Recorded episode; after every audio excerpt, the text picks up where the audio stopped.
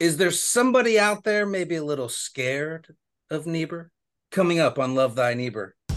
You're listening to the Love Thy Niebuhr podcast, your home for discussion and analysis of the theology, ethics, and political philosophy of Reinhold Niebuhr.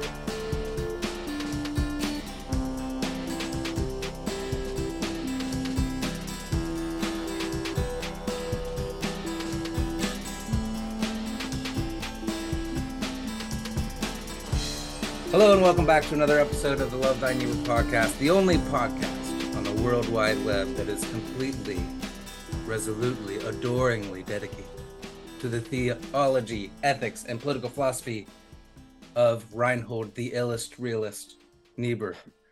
I'm Cliff Bailey, and I'm joined as always with our co-host Zach Narrison, Aaron Duncan, uh, we have an insane October ahead of us, full of spooks and scare zombies and werewolves, scary theologians like the two Johns, John Milbank and John Weatherly, terrifying academics like Robin Lovin and Melvin Rogers.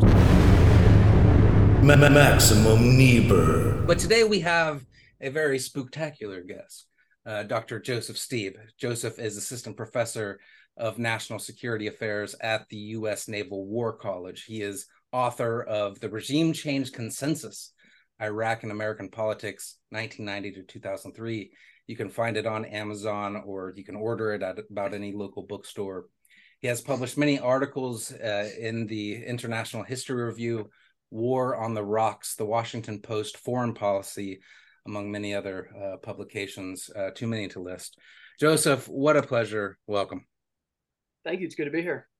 Now, for our audience, we came across Joseph through a mutual friend. Uh, you may know him, Mr. Eli Valentin. Uh, but Eli posted uh, one of Joseph's articles and added Love Thy Neighbor. We read it, loved it, so we thought we'd get Joseph on. But his article is a response to a recently published book by Dr. Samuel Moyn. Uh, in short, Moyn is uh, is a liberal trying to liberate liberalism from its pessimistic past, and he is known around these parts, uh, the neighborhood, if you will, uh, for gathering Niebuhr up into a group for whom he targets many of his critiques, specifically on Cold War liberalism. Um, we've had some run ins uh, with some of uh, Moyn's disciples on the Twitter machine, but uh, Joseph's article is a very thoughtful response to Moyn's most recent uh, work, just came out in August, and it's called Liberalism Against Itself Cold War Intellectuals and the Making of Our Times. And Joseph's responding article is appropriately named Two Cheers for the Cold War Liberals. You can find it on War on the Rocks website. Now, before we get started, I want to say uh, real quick to our audience if you're liking what you're hearing, give us a couple bucks on our Twitter slash X profile. The money just goes toward our streaming slash distribution service. You can find uh, the tip icon in the upper right hand of our upper right hand corner of our profile, and that's at Love Thy Niebuhr. Uh, just buy us a cup of coffee or something if you're if you're feeling generous today. Okay, now let's get to it. The way this is going to work is we've all read Joseph's article, come up with some questions for him. So Zach will start, uh, then I'll go, then Aaron, and around we'll go for about an hour, and then we'll wrap up. So Zach, take it away. My favorite question to ask always because it seems like there's always some really good stories is uh, uh why why Niebuhr right? It, you said that you're a fan of Niebuhr and obviously you write about him in the article but what kind of got you uh, down that down that path? Mm. so I think I came to reading Niebuhr in graduate school at UNC Chapel Hill because um, I had I worked as a TA for Molly Worthen, who you guys might be familiar with. She's a historian of evangelicalism, fantastic historian, who's also written a lot on foreign policy you know, I was a TA for her class on uh, U.S. religious history, and you know that had some Niebuhr. I mean, I had heard Niebuhr before, right, but never really read much of him. That class had some some readings from him from the Irony of American History. I thought it was interesting. I asked I asked her about it a little bit, and she kind of you know told me here are some of the major texts you should read. Started reading them, and I just thought that they were incredibly relevant to the scholarship I was doing at the time on the Iraq War, and uh, you know so much of the Iraq War discussion as I was going through it in the 90s and 2000s just seemed to lack some of the realism and humility that I was seeing in Niebuhr. Hmm. Um, but then on the other hand, as I was going through graduate school, I was also kind of having these arguments uh, with the left, both in a very personal sense, but also uh, intellectually, right? Also kind of at the level of uh, scholarship on the Cold War scholarship on um, U.S. foreign policy in general, and so Niebuhr spoke to that as well. Uh, and then from there, you know, I, I read I think maybe three or four of his books, a number of his essays, and just always found him relevant to thinking about foreign policy and thinking about politics. Nice. Now, um, as we said, Joseph, uh, this is a response that you're giving to Sam Moyn, and uh, and you use obviously a healthy dose of Niebuhr to boost your side of things, and we mm-hmm. like that. Um, but first, uh, why don't you just take a moment and set up the times for us? What uh, what do the current discussions surrounding liberalism and foreign policy look like? And yeah. I guess more historically, how do we get here? How did we get here? And what kind of baggage are we kind of freighting in with some of these terms and positions? So let me kind of uh, point to two, I think key key things are going on in the way people are debating liberalism today, especially when it comes to liberalism and foreign affairs, which is kind of my specialty. I think the first is, you know, is there such thing as a liberal international order, right? is that a system of rules, institutions, and norms that actually kind of functions in the world that's capable of restraining superpower action or channeling superpower action? Uh, or is it really just a cover for US hegemony, right? That's a key mm-hmm. debate. Sam Moyn has weighed in on that debate uh, more on the latter side, right? That's mostly a cover for hegemony, right? It's not really a system that imposes any restraints. And I'm sorry, and, and when we say like a an international structure or something like that, we're we just talking kind of a balance of powers? well it's more than a balance of power right? So like a realist you know and niebuhr was in some ways a realist uh, in the foreign policy scheme but like a, a neo-realist like john mearsheimer he would say that uh, peace in the international system stability only comes from balance of power right? When the united states and the soviet union just don't think there's any advantage to be gained from offensive military action um, but liberals say that balance or you know you can achieve stability through a balance of power, but you can also achieve it through spreading norms, right? Spreading liberal norms mm-hmm. through economic cooperation uh, that gives states an incentive to not go to war, right? Mm-hmm. Through uh, norms, institutions that kind of channel actions that create uh, ways to try to suss out debates, right? Or, or, or suss out disputes. So, you know, that is that kind of answer your question? That that yeah, would be yeah. Yeah. So it's not just a balance of power but it also comes kind of like with, with a, an ideology of spreading uh, democracy or something like that. So that's kind of the second big debate in liberalism that i wanted to point sure. to right? So you know, the second big debate is is liberalism something that has kind of inherent expansionist tendencies right? Like a lot of people argue well the iraq war is really a liberal war. It was about spreading democracy and human rights in a very reckless way so you know someone like michael doyle he wrote a seminal article in the 80s.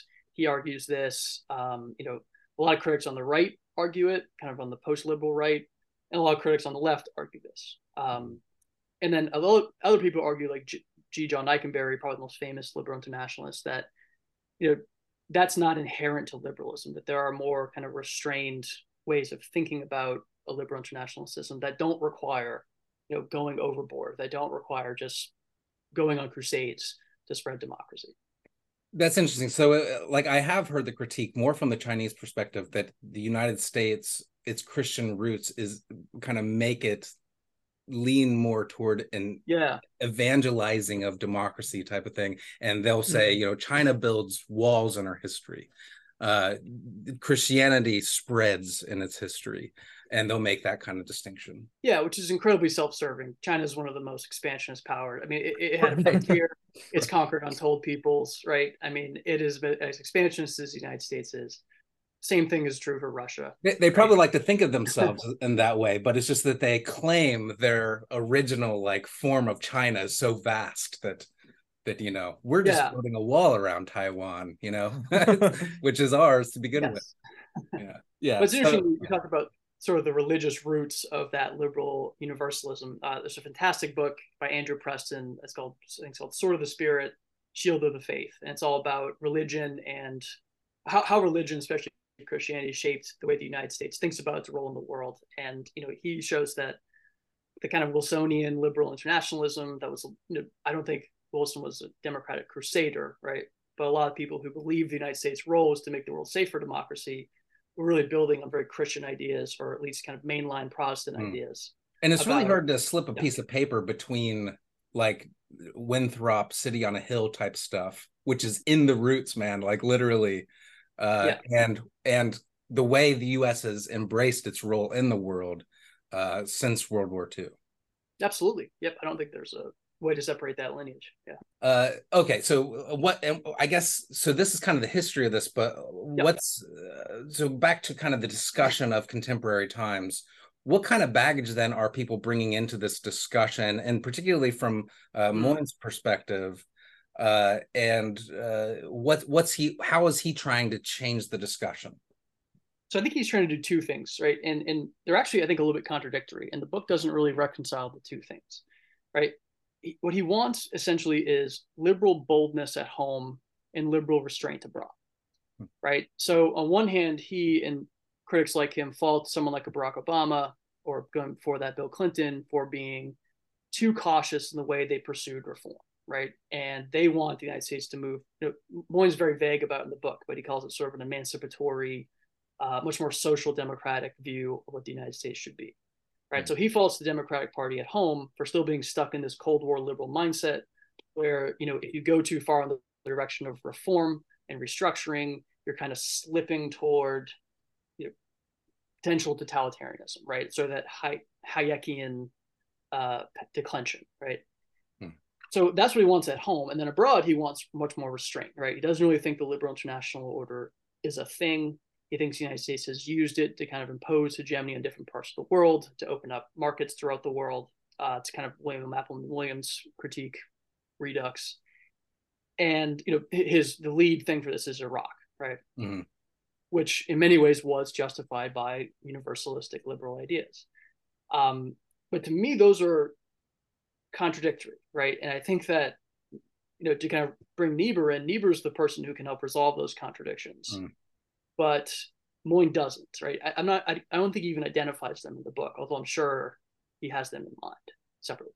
It's interesting because a lot of the the things that um, maybe would give him more humility on the foreign policy, international sphere, those things should apply also to at home as well. Is is that kind of what, what your take is as well? And the things that uh, maybe give us more mm-hmm. restraint here at home should maybe give us more restraint abroad, or the the things that kind of uh I don't know I I don't know if I'm making sense, yeah, but I know what you're more unified in the way we're seeing both uh, international and domestic yeah. policy.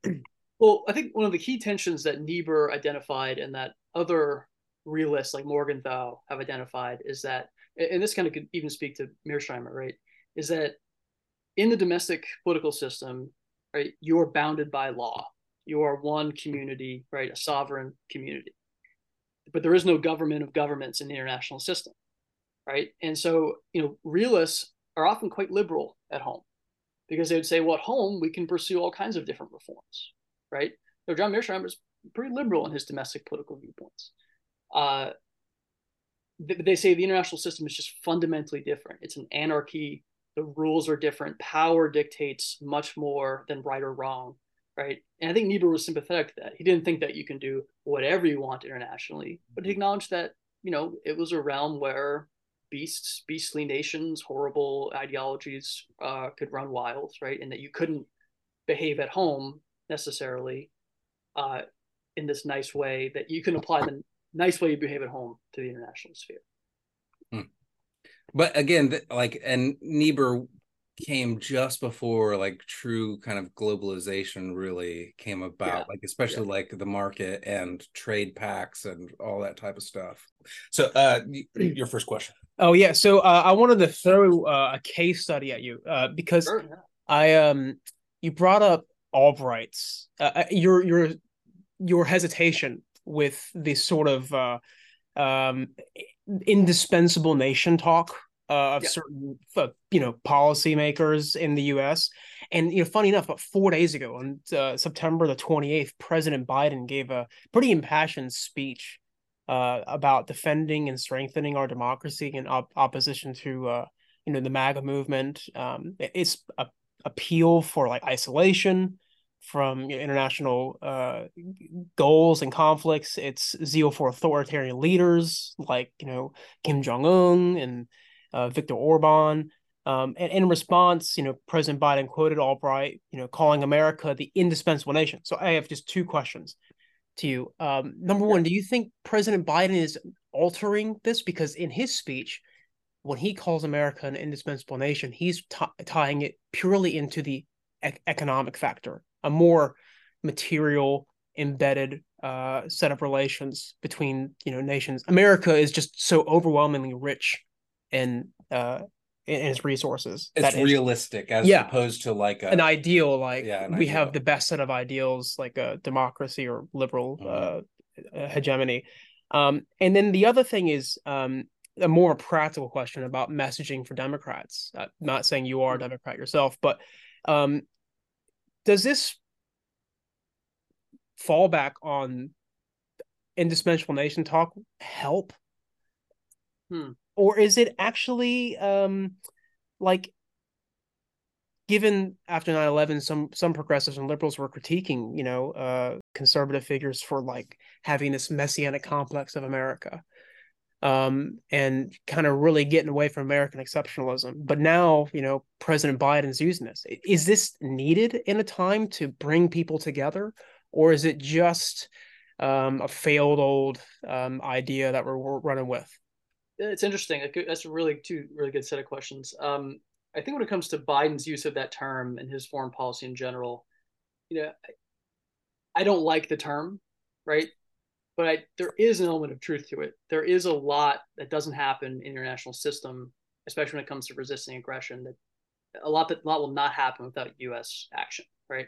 Doesn't mean we need to be in the fan of it all the time. Mm-hmm. Um, but I don't know if Europe and NATO would have had as strong as response if they've had if the United States wasn't pushing them from very. Right, think about how Germany was kind of wavering right in the first yeah. couple of months after the invasion. Um, I always go back to the Balkans in the 1990s, which of course is incredibly relevant for Albright, right? The United States kind of, uh, I don't say allowed, but we'll, we'll say allowed, right? allowed the Europeans to take the lead on the Balkan crisis, and they utterly failed, right? Yeah. Absolutely failed. In fact, the peacekeepers probably made things worse. Uh, you know, we, we know that from Srebrenica. And then the United States had to step in, and I think was pretty successful actually in, in helping to resolve that conflict.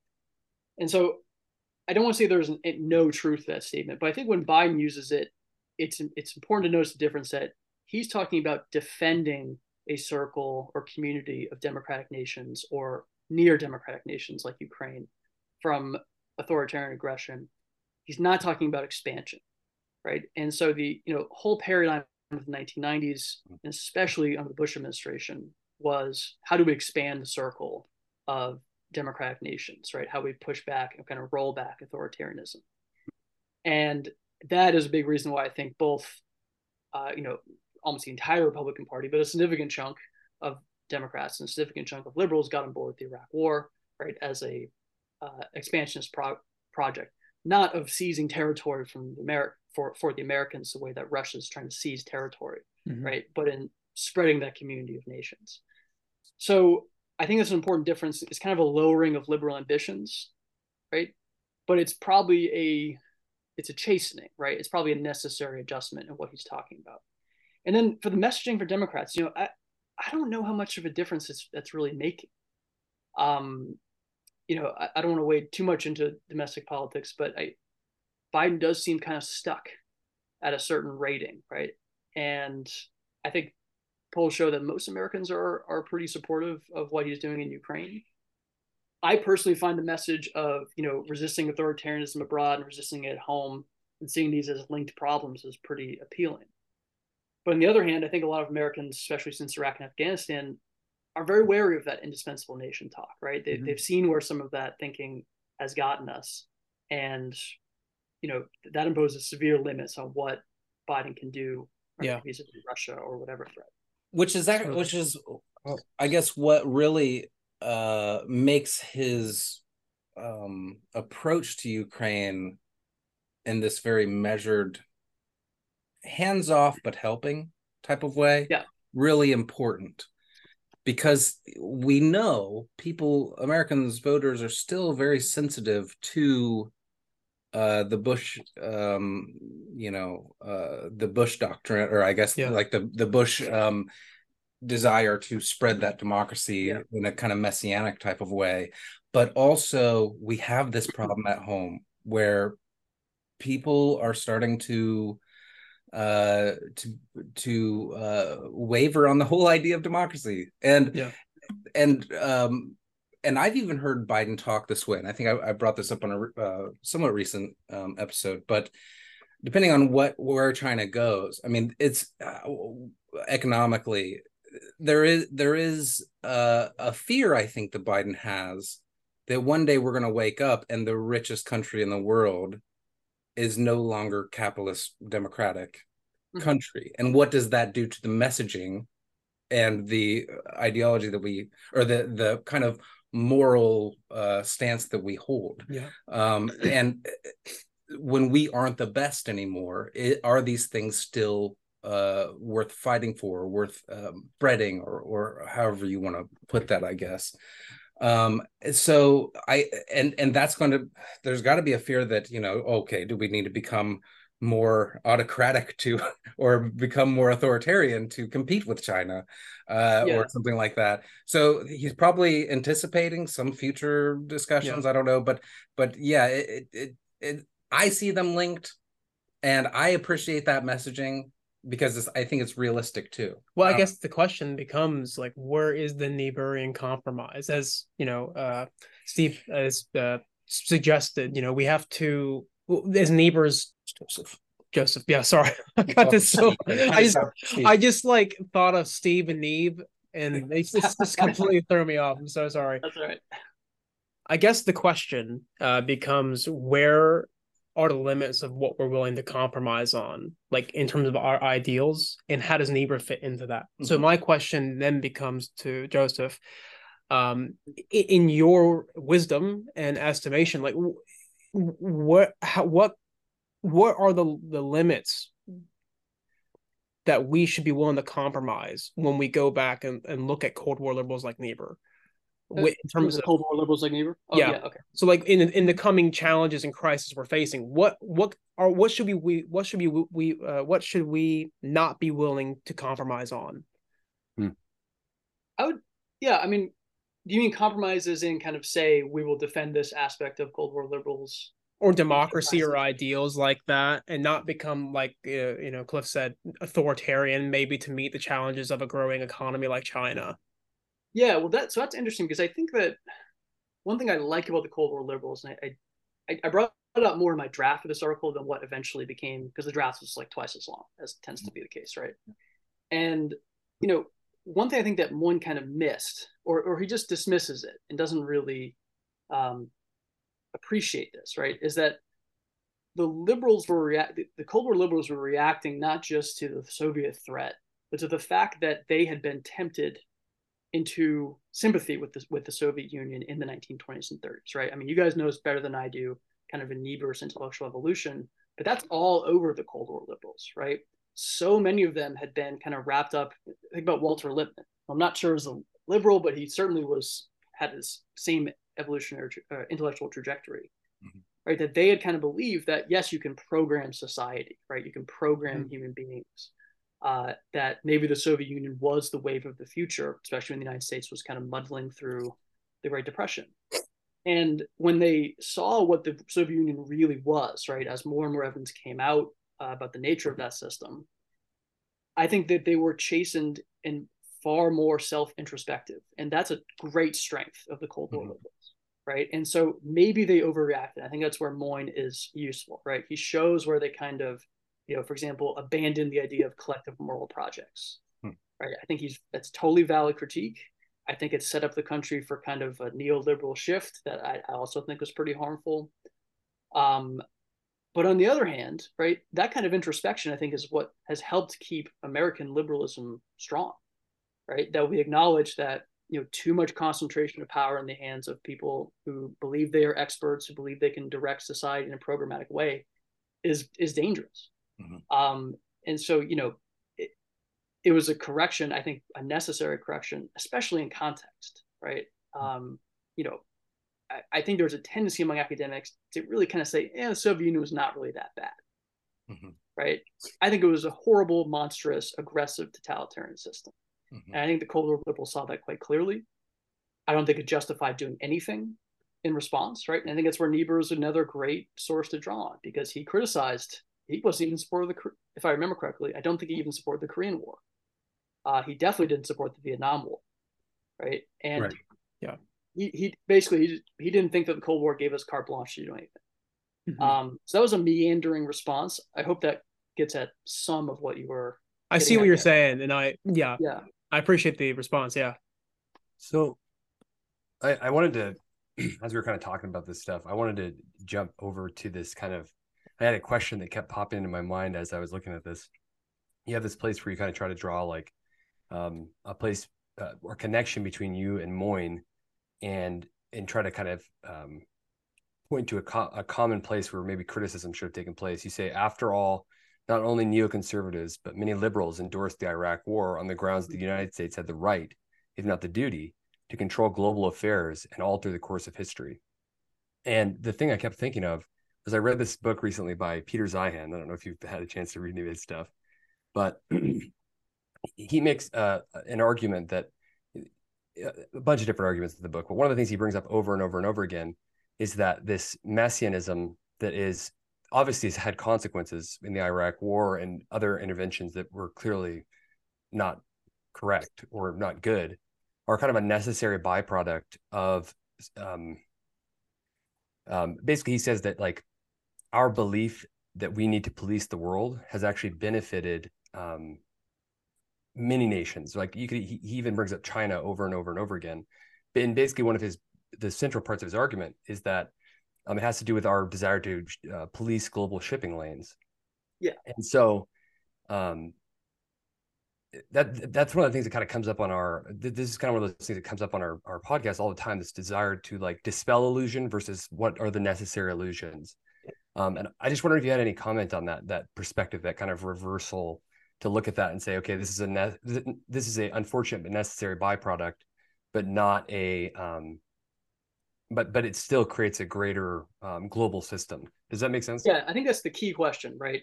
Like that that you know is something the Iraq War just a necessary sort of inevitable byproduct of a liberal notion of what the United States should be in the should what their role should be in the world? Is that kind of yeah, well, like, like, like for instance, like the world overall. I mean, there are these terrible exceptions, but for instance, he highlights China a lot to say that basically their economy would not survive without us basically policing their shipping lanes. Oh, yeah. And it's our own messianism, our own belief that we need to police the world that ultimately benefits everyone tremendously. And that actually he sees as one of the greatest perils to our global order currently is the fact that we're kind of becoming disinterested in that. And it could have terrible consequences for quite a few countries because uh, other countries will take advantage of that um, breakdown. Yeah, I guess it's a question of so it's two things, right? One is a question of can you get the United States playing that key role in maintaining the openness of the international system, which is not something that just happens. Yeah. Right. I think that's kind of the big point.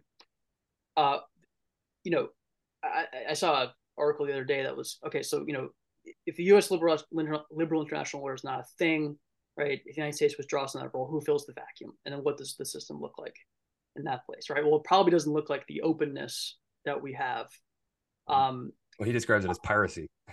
Sure, I mean you would absolutely have returned to that, but it, it wouldn't. You know, it would be the piracy of states much yeah. more than be the problem of you know Somali uh, Somalis on little boats, right?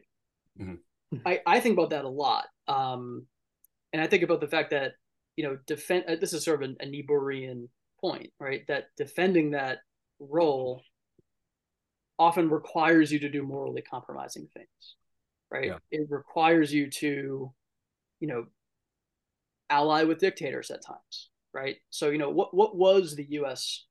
best option in the Middle East vis-a-vis a country like Saudi Arabia or Egypt during the Cold right. War or today, mm-hmm. right? Is that country are those countries going to become liberal democracies anytime soon? Right? I, I think yeah. now we say no.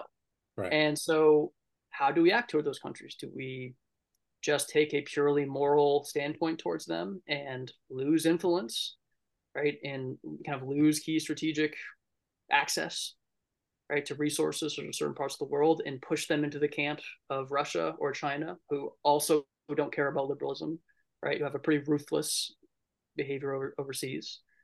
You know, these are questions we wrestled with in the Cold War and we still wrestle with today. I think Niebuhr's a good guide to those, you know, in that he recognizes that power is the corner of the realm, in the international system. Uh, you can build institutions, you can build norms, but you shouldn't forget that ultimately power is going to dictate what happens. Well, uh, and sorry, yeah.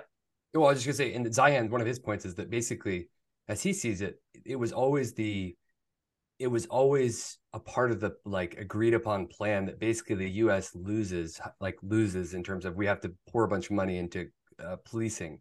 Yeah. But people kind of submit to that order because it brings greater flourishing to their um, economies.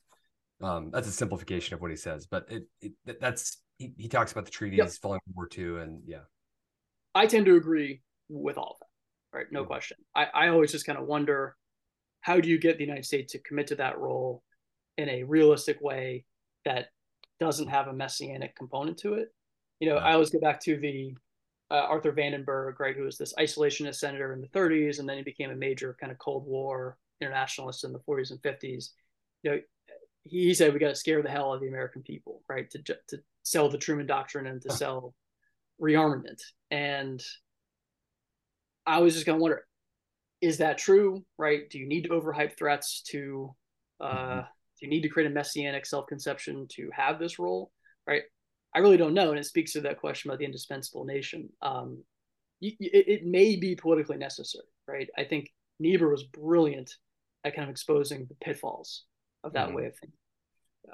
And, and I think that that's the important part that Niebuhr brings out. So he not only says like, okay, necessary illusion is a thing. Like we might have to have some necessary illusions uh, in our calculations and how and how uh, we conduct ourselves on the world stage and domestically. Um, but we also have to be able to pinpoint the pitfalls, be able to recognize where that gets us into trouble. So uh, you know, Bacevich, we we had Bacevich on oh, uh, back in July, yeah, and and his big critique is that we carried a lot of these Cold War um, uh, Manichaean type of ideologies into Iraq. So when 9/11 happens, you have a bunch of Cold Warriors in the cabinet um, that Bush is looking to for direction, um, and in the in the West Wing, and uh, and Bush just necessarily like easily slips back into the Cold War language to address this particular interest, which going into that, if you're truly Niebuhrian, you need to recognize where the necessary illusion lies and what are the pitfalls and how close do we get to that ledge in doing this type of thing. Bush might have thought, you know, oh, we need to hype up this Cold War language, this us versus them, us versus the terrorists. You're either with us or with the terrorists. I think he once said, uh, eh, you know, maybe we have to ramp this up, but we have like even if we did that, we have to recognize the very real possibility of how this could backfire. Um, and uh, and that's just something that maybe wasn't there, or maybe those voices were silenced uh, that were around Bush at that time. But what you just said about Niebuhr being able to pick out the pitfalls, that's one of the most important parts of Niebuhr's whole idea is having that humility to be able to to see where you could fail. Absolutely. So let me just kind of that was such a great great comment. I don't I almost don't even want to respond to it, but I'll I'll try. uh, you know, I think there's three things that I see that are particularly relevant to what you just said in in Niebuhr, uh, ha- having kind of gone back and looked at him a lot for writing this article. You know, the first is that the, his emphasis on the fact that we are moral actors, right? We make moral choices. We are not born along or forced by the forces of history, yes. by the laws of right. Because this is the Marxist argument that he saw mm-hmm. so clearly. Mm-hmm. This is the law of history. We have to do this, right? People who resist this great tide must be exterminated, liquidated, right? Because they are historical contradictions, right? I mean, he rejected all that, emphasized moral agency and choice. Um, second is, I, can't remember what book it was. I think maybe it was an irony, which I, I don't know if you guys think that. I think irony is his masterpiece, but you would. Um, I mean, it's a it's a very yeah, it's a policy, policy book. Yeah, yeah, yeah. Uh, you know, he, he emphasizes that our ability to remake other societies is very limited, right? and that automatically should shape the way you approach foreign affairs. And then third, he emphasizes you know the importance of being able to see yourself as potentially the villain, right? That any ideology can become expansionist and aggressive, even liberalism. Mm-hmm. Um, that the rest of the world does not see us the way that we see ourselves in the mirror. Uh, you know, he talks a lot in Irony and other books about American innocence. So we've always had this attitude that we are innocent in the world, right? And he rejects that. You know, he, I think he references the frontier experience. He references kind of the early age of American empire in the Philippines. I not, don't don't quote me on that, but I think mm-hmm. it was in there. Maybe this is me projecting onto him. I think you're right. Yeah, but he certainly rejects the idea that we are this kind of innocent uh, neophyte force international politics, right? And that's that's a kind of moral realism that should ground our policy. Yeah, good. Uh, so, and by the way, that's what I was channeling. I, my yeah. in my in my master's thesis was about uh, Bush and the the myth of American innocence, um, mm-hmm. and uh, and how that was used in his speeches. Um, but but anyway, uh, so back to the article for a second. Um, who exactly is Moyn's Cold War liberal, and and why is he arguing um, that that they are not someone to be imitated? That they need to we need to kind of mit- mitigate their influence on today. Like who who are these people? Yeah, so his archetypical Cold War liberal, and he talks about Trilling, uh, Gertrude Himmelfarb, Hannah Arendt, who he acknowledges is not really a liberal, right? Who's very hard to hmm. categorize. Berlin. Um, Berlin, Judith, Judith Shklar, uh, a couple others. And basically, his Cold War liberals are people who were on a more progressive intellectual trajectory until the Cold War happened, and they kind of decided that they kind of decided that the Cold War and totalitarianism and World War meant that liberalism was had leaned way too close to this what he calls an anti-canon, right? Canon, C-A-N-O-N, uh, canon. Hmm. That goes back to like Rousseau and his form of the Enlightenment, in which you could theoretically make a perfect society, right? That human beings were rational, right? And, and basically, these Cold liberals looked back at the liberal tradition and said, we need to scrap this whole thing, right? We need to abandon all of that because that's what led to totalitarianism, right? Mm. kind of mix of Rousseauian uh, romanticism plus enlightenment hyper rationalism that's what got the soviets that's what got us mm-hmm. nazis mm-hmm. and so on right and so he says that these figures invented a totally new canon for liberalism which i don't think is a new canon at all i think it's just an alternative canon right mm-hmm. uh, that was all about sin right all about the limits of human beings human frailty right that whenever we move into mass politics we start on this slippery slope to authoritarianism uh, and so he says that they became extremely pessimistic about domestic reform. They became, uh, you know, these stalwart cold warriors who believed that, that anything just was justified in, in limiting Soviet power. That ultimately they put liberalism on a bad trajectory. They kind of lowered its ambitions, right? They made it think that it couldn't really solve social problems, and that, you know, he says that liberals ever since have been in the shadow, and we need to come out from under it to have a more positive vision. I think that's the summary of the argument. I hope he would find that to be fair. Um, although I don't well, think it's fair. I, I think I kind of have a, a follow up to that. So, uh, is this is this your word or Moyn's where you call it an anti canon versus uh, his word? That's his word. Okay, I like. I think it's a really useful word.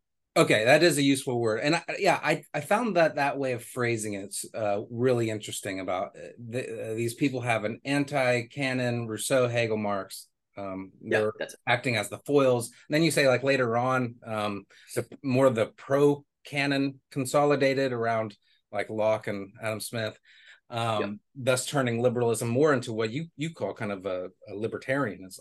Hmm. Um, or is that his term too? Is is he? That's his term, but I just think okay. that's fundamentally inaccurate. I mean, I, I you know he he draws on that new canon, right? Locke, Smith, more Scotch Enlightenment, right? And then basically says that the uh, the end result of that was Hayek. But okay. there's no teleology that takes you from those thinkers to Hayek, right? Right. So I and that's kind of what I was going to ask. Yeah. Do you think that he's kind of superimposing these really neat uh, canons uh, on on the thinkers like Berlin, Arendt, um, Trilling? Yeah. Or, or do you think that that's a fair assessment of how they came to understand uh, liberalism? Yeah, I mean it's it's fair to some extent. I think it's his best argument is about the reinvention of the liberal tradition, hmm. right? So like he, shows pretty definitively that they rejected the you know Rousseau, Hegel, Marx lineage, right? A more progressive lineage, which you know in I'm not an expert on 19th century liberalism, but it is actually in, in my understanding of it fairly accurate that a lot of these figures were tied into liberal causes at the time, right? Like yeah. I don't think Marx was considered this anti-liberal figure in the 19th century. Uh, that's my very limited understanding of it. Mm-hmm. Okay. Right. But he hit Moyn's argument is that this tradition was reinvented in a very binary way, right? Like kind of mm-hmm. either on this pro-freedom trajectory um, that was much more associated with the United States and Great Britain, or you're on this more continental anti-freedom trajectory, right? So, for example, with Popper uh, in the Open Society Its Enemies, I think Moyn is pretty accurate in the way he portrays Popper in this very binary intellectual intellectual lineage. But the problem is that none of these liberals really gave up on social reform. Right. None of them gave up on justice. Right. They lowered their ambitions, but you know, within what you know, a lowered uh, horizon. Yeah. Horizon, horizon, horizon, whatever. Yeah. There's tons of room for ambitious reform, and you know, this was the period of arguably the most ambitious liberal reformism in American history. Well, right, and and like reading this, like I was just wondering, is he basically simplifying who they are to kind of prop up a straw man to tear them down later? Are they more, uh, I guess, complicated than just these two clean canons that they're working from? Because I definitely, um, and just like you, like 19th century, or early 20th century thinkers, I'm not uh, uh, nearly enough refined in my thinking about them uh, uh, than than a lot of people, a lot of experts in that time. So I don't know if that's fair or not, but I know what Niebuhr is, and I know that, that would be very unfair to paint Niebuhr uh, with that brush, with with just totally you know, yeah. the the the you know these this is the lane of Niebuhr, so it's really easy to tear that down. Well, let me give a you know a, a fair representation of his argument, right? So like at one point he talks about I can't remember which thinker he's talking about, but one of the Cold War liberals was looking back at Mill and reinvented Mill as this neo-libertarian and totally ignored the fact that Mill had actually kind of socialist leaning views, right? And of course that Mill was all over the place, mm-hmm. right? And you know, one wants to draw out more of the emancipatory uh, aspects of John Stuart Mill as well as his more socialist leanings absolutely totally fair, right? Mm-hmm. That that was a selective reading of John Stuart Mill the Cold War liberals did. But on the other hand, I think you know to, to get at what you were saying a second ago, my one of my biggest beefs with this with this book is that it's kind of a brains on sticks intellectual history, mm-hmm. right? This is what liberals were saying. This is what sorry, this is what a faction of liberals was saying. What were they doing? Mm-hmm. Right? What they were doing was incredibly ambitious. New Deal, Great Society, Fair Deal, Liberal International Order, right? What what explains that? Hmm. Right? Why? It, it's not in the book, and I think Niebuhr helps us get at that that contradiction a little bit. Um, it would have made for a much stronger book to address that head on. Interesting. Yeah, I'm just curious. Is it is this I, I know Moyn is a serious scholar, but is yeah, absolutely. Is is, is this uh, more of a top level articulation of his uh, more uh, fleshed out ideas, or is this? I don't know. I don't, I don't want to draw a caricature. No, I don't think it's top level at all because it, it okay. it's a short book, but it, it, will take you some time to read. I mean, it, you are kind of wading through some some denser okay. intellectual history. Um, so it's, it's he's kind of without excuse on these uh, on on this kind of heads on sticks uh, caricature a yeah. little bit. Okay. Yeah, Zach, yeah. yeah. Just to just to add to that, I didn't want to jump in, but the no, please. Uh, uh, you know, I, one of the ironies that I saw in even reading this is, you know, you pointed out that Moyn is a non-resident of the Quincy Institute, and we all we all had a chance we had a chance to interview uh, Andrew Bacevich, like Cliff said, and we you know we, we interviewed him on his uh, introduction or preface to the irony of American history. And in 2008, he said that it was the greatest book uh, on American foreign policy. Yeah. And, and he and then we asked him again, and he said it still is the greatest book on American yeah. foreign policy. And so there, there's definitely an irony there that Moyn. Do they talk? What was that? Is, do they talk? Yeah, no, I, I was, I, I, well, well, you know, they, they have a lot of similarities, but yeah. Well, but but I would love, I would love to, I would love to be in the in the room to hear uh, how Bacevich and Moyn might resolve that because, like you said, Moyn excludes Niebuhr from his uh his review. Yeah, and I, I was curious uh, if you had any thoughts on that. Um, I don't know how if you've read Bacevich or anything like that, but oh, I mean, I've read six or seven of his books. Uh, I, I I think he's a you know a key scholar. Though I actually think some of his critiques have gone a little over, become a little excessive. But um, you know, in in the book, Moyn says that he just wants to highlight thinkers who have been less prominent, right? And obviously, Niebuhr's I think more prominent than most people he talks about in the book. And that's that's interesting. Um, but on the other hand, I, I can't help but feel like it does dodge the strongest Cold War thinker and the one who, you know, if you want a more restrained foreign policy and you want to challenge kind of naive universalistic thinking, I don't know if there's a better source to go to, right? Yeah. So why not go there? And well, I, I have noted, and more on that in a second because I, I do want to Yeah, talk yeah. about the omission after Aaron's question, and and and uh, but uh, just a follow up to that, um, you ba- you basically make the argument that Moyn is trying to kind of flip flop Barack Obama a little bit uh, from what Obama does on the domestic side to the to the in- international side, but uh, I couldn't help but notice that Bacevich did talk like that. I don't know if you picked up on that, Zach, but I to talk like- like what? Sorry. uh, talked like that where he wanted to kind of flip flop Barack Obama, um, uh, the domestic and foreign policy becoming more. He seemed more.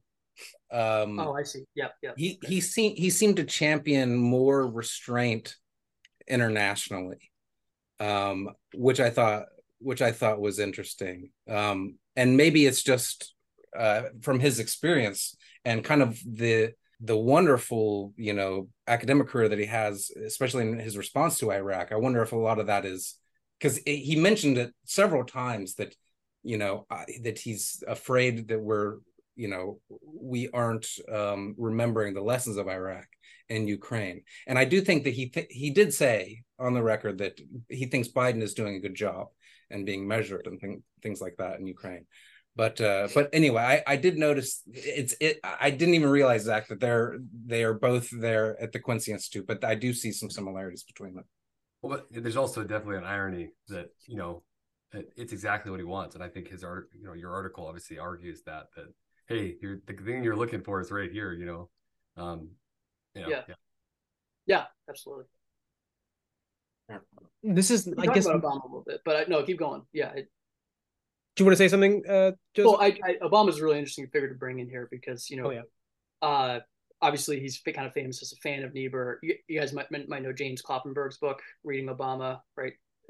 Yeah, I know So- of it. I haven't read it though. But Okay, yeah, he talks a lot about Obama's, I mean, intellectual heritage and pragmatism, and then then Niebuhr and other people. Um, you know, what's kind of interesting about it is that Obama's always drawn into this conversation that American foreign policy is liberal hegemonic. And there's very little acknowledgement that, he, I mean, how many messes did he inherit, right? I mean, he inherited a overextended foreign policy and had Right. to man, deal with that, right? He did not get a blank slate Mhm. and was responding to events as he went, lose lose situations. You know, I th- that's where I kind of jump off the Bacevich train Mhm. uh, in his critique of Obama. But anyway, that's I think that's I think that's a valid point. Yeah, absolutely. That he didn't he didn't get us into those wars, I guess. Yeah.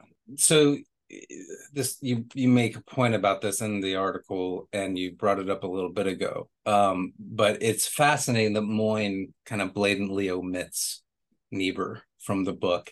Um, and I say blatantly because Niebuhr obviously had a huge influence on Cold War liberalism. Uh, and you, I think, rightly called uh, Niebuhr its most profound uh, thinker, quote unquote.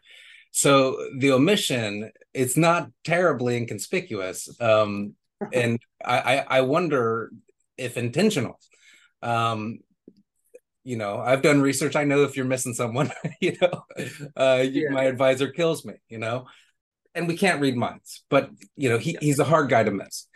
Um, so follow me here. When you leave uh, the elephant in the room out of the room you're critiquing, it's hard not to think Moyn is trying to kind of address the elephant obliquely without risking a response from the elephant. So, uh, you know, let, let me, okay, let, let me drop the metaphors and clean this up a little bit.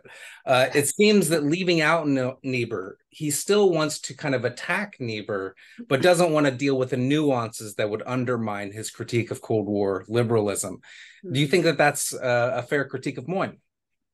That may be the case. I mean, he, he, you know, I've not read everything he's written. I have read, he has a book on human rights I still want to read, not the last Utopia, but the, the one that followed it. So I don't know how, how directly he's dealt with Niebuhr in other places. He had like an essay version of this book that I don't think I think it mentioned him once and didn't really talk about him. It it's hard not to come to that conclusion, right? That it's just convenient to not talk about Niebuhr. I would be fascinated to, to see what he has to say about it. Um, in a podcast, in an essay, whatever. Uh, you know, one thing that I thought was an omission in this book that would have really helped pin the argument down is if you'd extended it into Vietnam. Mm-hmm. Right. So like in Vietnam would be the, the, the, ultimate test for Cold War liberals. And it's in fact where Cold War liberalism kind of mm. fell apart. Right. And born from the ashes was neoconservatism. But you know, Niebuhr famously opposed Vietnam. He said it is an unnecessary war and therefore an unjust war, right? He mm-hmm. criticized U.S. conduct in the, in the conflict as well.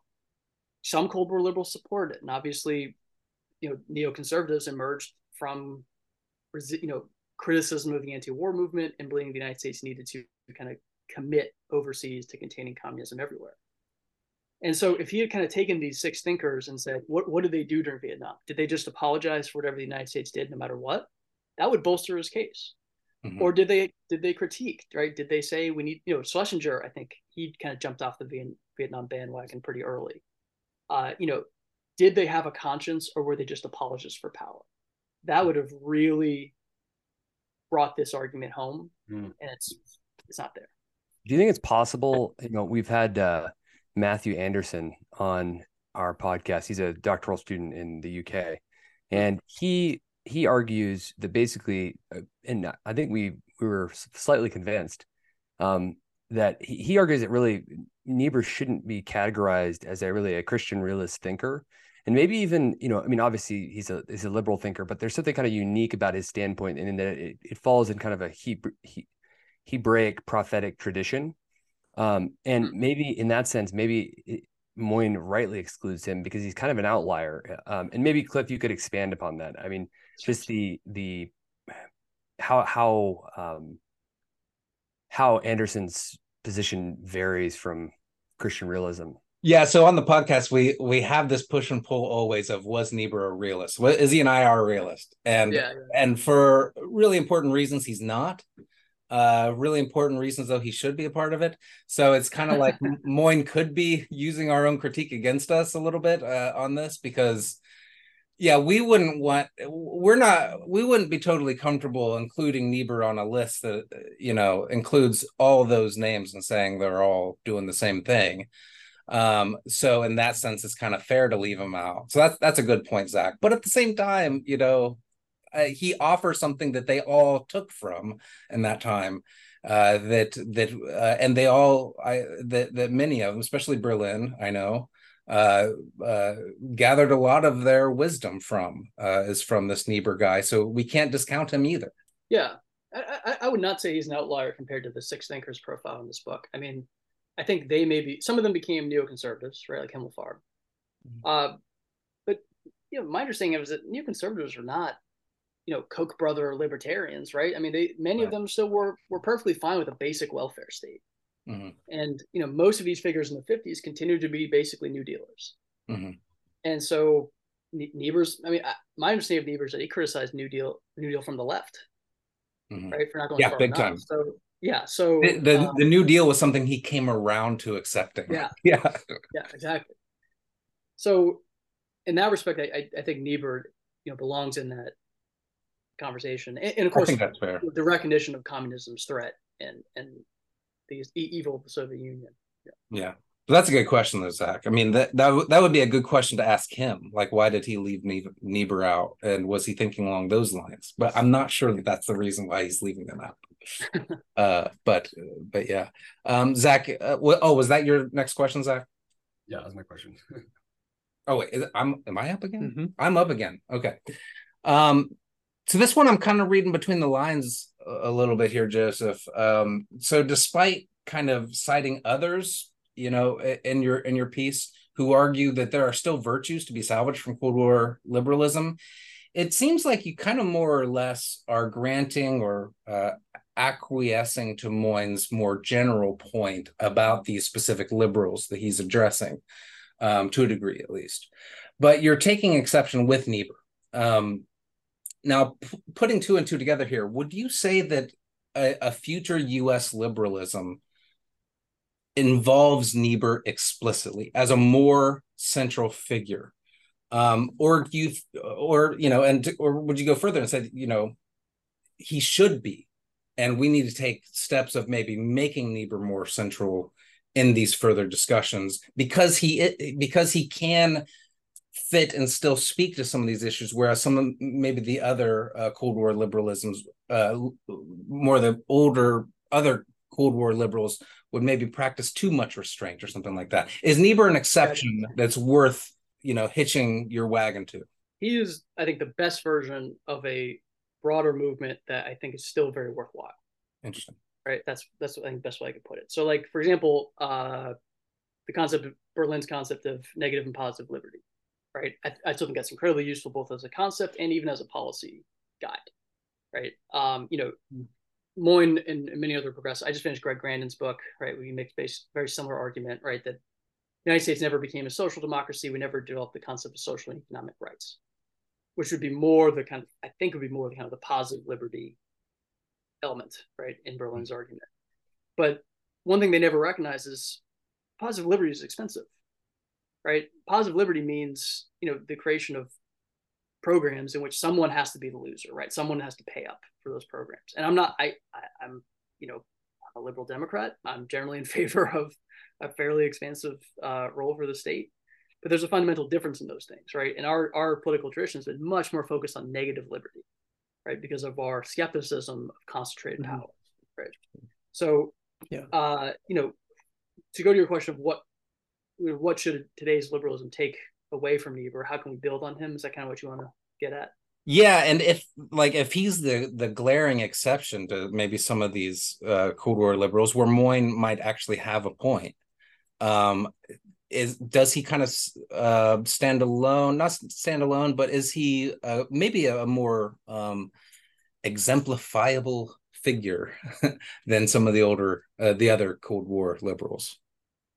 Yeah, and let me let me give three reasons why I think he is right. So the first is his his arguments about self righteousness. It's a constant theme in his in his books. You know, starting with Moral Man and Moral Society, or Moral Man and Immoral Society, mm-hmm. um, especially the self righteousness of groups and nations and how it can distort and lead to horrible things. Um, I think one of the great weaknesses of contemporary liberalism, but especially the further you go out onto the left, has been self righteousness. I mean, yes, how many gosh darn books are there about left wing identity politics and how harmful they have been from liberals, right? It, it's exhausting how many books there are. It's feeding the right too. I mean, it's it is, right. Absolutely. That's what's animating Trumpism to a, a, great extent. And so, a, a Niebuhrian sense of, you know, self interrogation, right?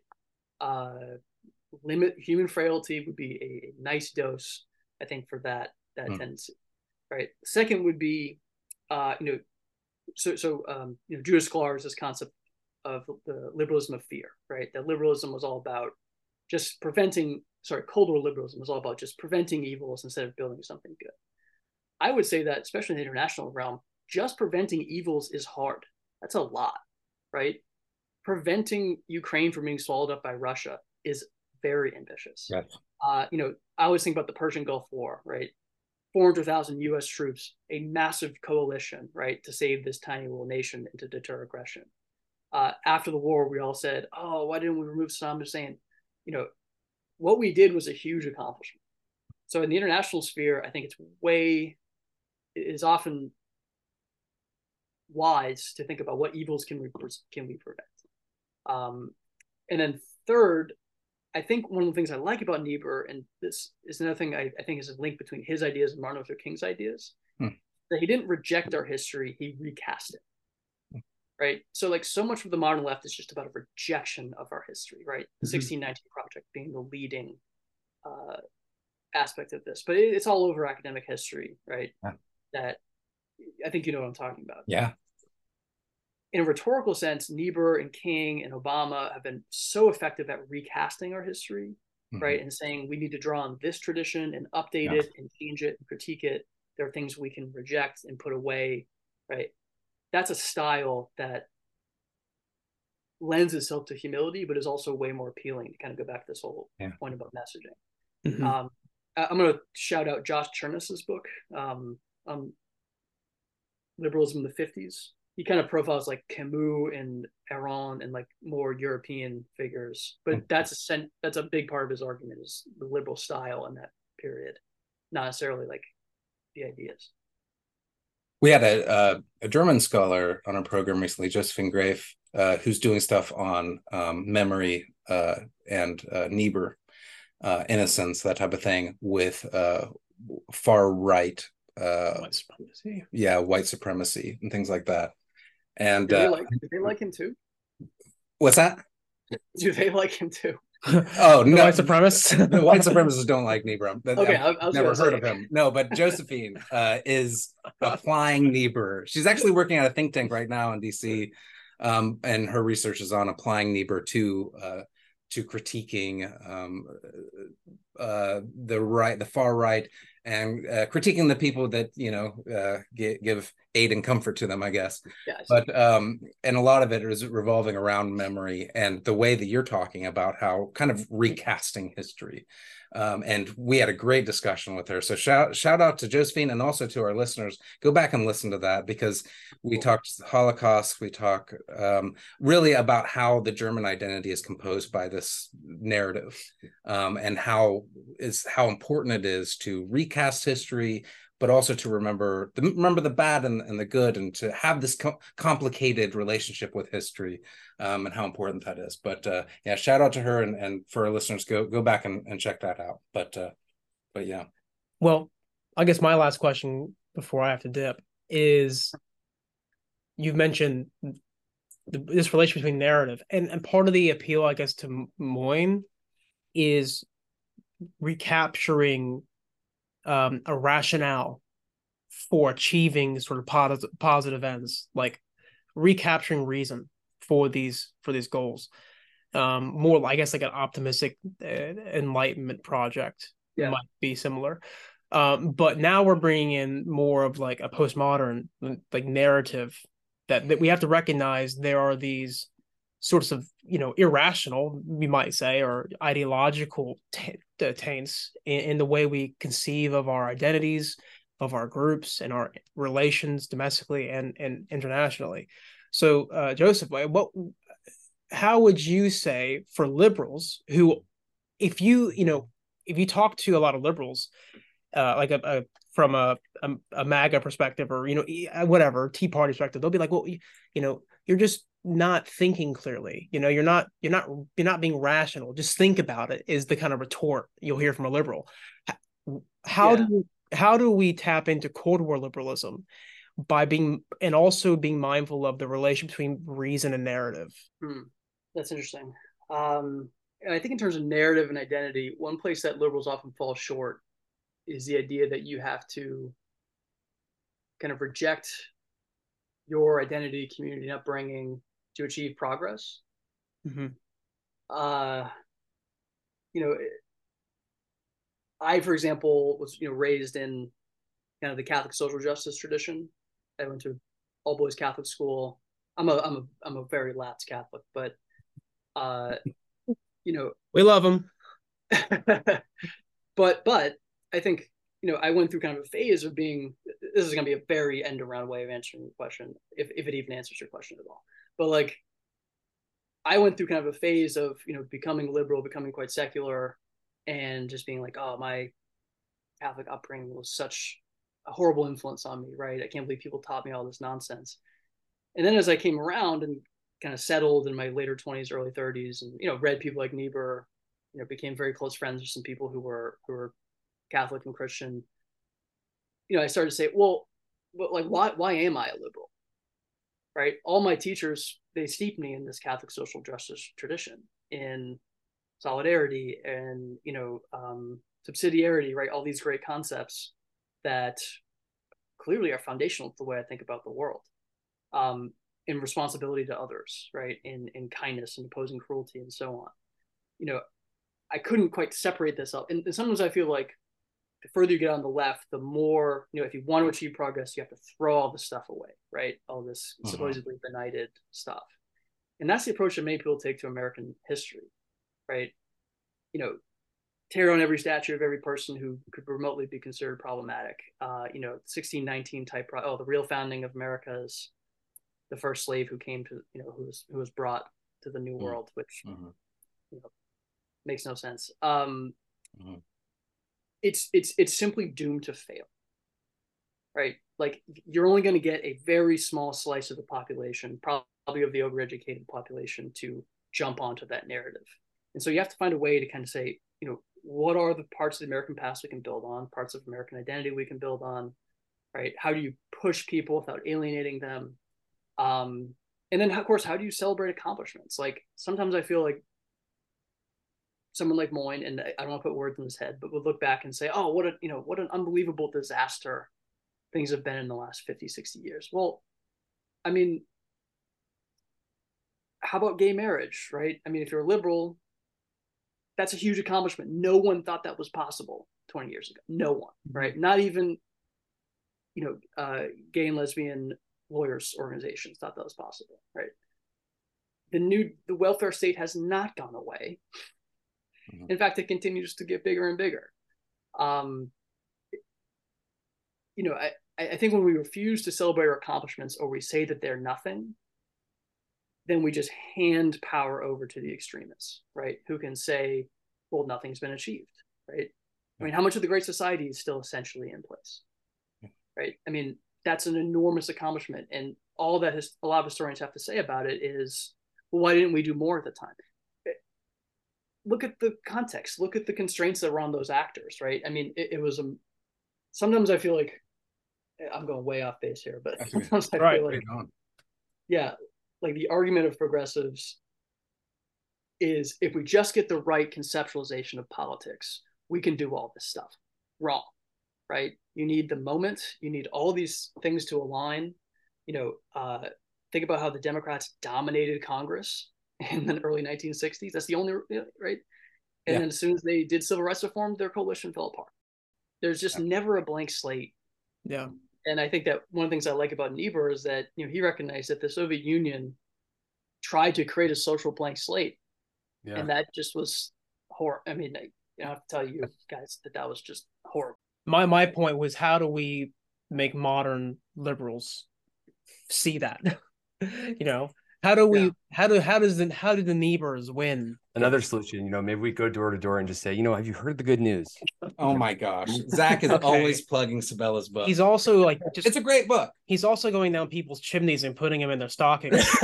well, I literally have I literally dollars on like thirty copies. Yeah, yeah. but uh, yeah. Well, um, I have one more question. Let's do it if you like. Since this is Halloween themed. He's leaving. In keeping with the October interviews, we did this last year also. I will ask this a very spooky question. The year is 1945, summer of 1945. Japan is not surrendering. Three people enter into the Oval Office a general, a scientist, and a warlock. They all sit down with Truman and starts discussing how to finally end this war. The general says, Sir, the option I have for you is a D Day style land invasion of the Japanese homeland. Mass casualties will re- result, both citizen and soldier. Truman nods his head and says, Okay, thank you. He then looks to the scientist. What do you have? The scientist says, Sir, let me introduce to you something called the Manhattan Project. Describes the absolute destruction of entire cities things we the power we have now radiation poisoning hundred you know hundreds of thousands of civilians wiped off from the earth in an instant um, something Truman can't even bring himself to imagine. They go over the numbers of possible casualties alongside the general's proposal. Truman's just shaking his head. I need a better option. And then he pounds his fist on the table. So then he turns to the warlock. The warlock says, Sir, I come to you from another secret research facility, the Staten Island Project. This one is this one is researching spells. I have come up with a spell where by the wave of a wand, this jewel in my hand will pinpoint leaders in Japan, specifically the emperor himself, without anybody knowing. That will turn them in all into werewolves and they will immediately start devouring one another. Minimum civilian casualties. No one else in the world will know we have this weapon. We could rule the world with this. Truman rocks back in his chair and says, Someone get me Niebuhr. Double doors open up to a smoky Oval Office, and Niebuhr walks in, and he's presented with this choice between the nuke and the spell. Whichever he doesn't use is immediately destroyed. Which does Niebuhr choose? This Oh, is for both of you. This is for both of you. Zach, you first. Oh, I mean, obviously the spell. I mean, Why? less casualties? But think of the power the United States would have, and the world wouldn't even know it. That is unchecked power. At least with the nuke, there's a mushroom cloud. Everybody knows around the world what's happening. Russia thinks that it can get its hands on this. The spell, you could eliminate it completely, get rid of this jewel that has this secret power, and it's gone. So you're eliminating the nuclear weapon from ever existing ever, not Right. So whichever one you don't choose gets destroyed, and the history of the world never has it. I don't know. Niebuhr didn't have very good things to say about nukes. I think that uh, I'd be shocked. You yeah, know, well, he- spell. He actually said the dropping of the nuke was in itself an immediate deterrent. Um, so that if once Russia gets it. There is an uh, he his article is about how is actually Kennan says that it's the first. I think it's Kennan says it's the first um, published article on nuclear deterrence. But uh, but nucle- but uh, Niebuhr uh, argues that you know we we shouldn't have done it. There's maybe a better way that we could have done this. Maybe dropped one off the coast of Japan or something like that. But he says, but the fact that we did it sends a message of the destruction and that maybe we can you know th- this is the world is on notice now if it ever comes up again if the russians get their mitts on this thing there's a deterrent there that we won't do it so it could lead to better things Oh, and it might help lead to like collective control or like the Baruch. I, I think Yeah. I would say also I think that even though I know it goes against almost like everything you read of Niebuhr, I still think he had a uh, there's still I, I I still think from at least from what I've read, though he criticizes the uh, the innocence or the belief in our own innocence and uh, it's on and on and on and on and you know has all these criticisms. I still think that Niebuhr had a, a a lingering belief in American exceptionalism or a lingering belief in American goodness, and I think that he would probably favor that over just kind of giving ever like putting that out there to everyone that their nuclear weapons are available. You know what I mean? Like like he I, I think he would so he would still favor the warlock spell is what Yeah. you're saying and that we would secretly have this spell just people are becoming you know like you know the shot like iran the iranian government is like becoming a bunch of werewolves nobody knows why and only we know that that that's pure speculation on my part. Just I mean I, I I just would guess that he's there's still that you know, uh, you know he's from America. He's he's he vying on that we should the American secretly government. have all this power Here's my take. I don't know what Niebuhr would say exactly. I, I do know what Moyn would say because of his book Humane. He would argue that the werewolf spell, which only turns leaders yes into you can you can pinpoint who it infects yeah So he would argue, given his book Humane, that that would make war more of a temptation because it makes hmm. war easier and clean, or at least creates Yeah. illusion of doing that. Right. exactly and niebuhr would i think niebuhr would say the same thing I think that's a better answer than mine. No, because I think Niebuhr realizes that there are tragic situations where there's where use of force is the best of a bunch of a series of bad uh, Yeah. options, yeah and that's not in Moyn's book, right? So there's no how do we deal with the Islamic State without the use of force, right? Like it's just, well, Right. there's this temptation if we keep droning people. Well, that's what's scary about, I guess. I w- I, didn't, I didn't think about this when I was writing this ridiculous question, but that's that's kind of the risk we have before us with uh, cyber warfare. At what point, uh, do, at what because it's it's all under wraps, like like it's so Yeah. secretive, it's so ambiguous. Like, what is an attack? Uh, at what point does this uh, deem retaliation? You know, at what point do we need to retaliate maybe physically against somebody and not just in cyberspace i don't know like that's kind of akin to the werewolf uh, spell and that we can have you guys ever seen zero days the documentary about Yeah. uh, Stu- it's about stuxnet uh, the the computer virus that disrupted the Iranian nuclear program. Uh, and it was just these computer scientists like talking about their discovery of this thing and like who could have made this this virus and come to find out it's probably came from Israel and and the Pentagon is you know is like the two places where they located it from. But we can do some we will be able to do some horrifying things some some someday through cyber warfare and uh and there's not going to be a mushroom cloud with that. And there's a lot of risks that come with that. So That's true. I like his answer better than mine. okay that's enough. And you guys chime in you guys uh you guys are still listening. Uh, uh chime in uh, in the comments and let us know what, what you think Niebuhr would do or what you would do. Um all right. Well that about does it for this week's episode of the love thy Niebuhr podcast. I want to thank again our guest uh dr uh, uh, joseph Stieb for joining us. And i want to thank you the listener for tuning in. Make sure you like and subscribe. Write us a good review if you're enjoying it and follow us on twitter slash x at love thy Niebuhr for uh, news and updates. And while you're there drop us a couple bucks in the tip jar. Thank you all so much for listening. Take care everybody and stay safe out there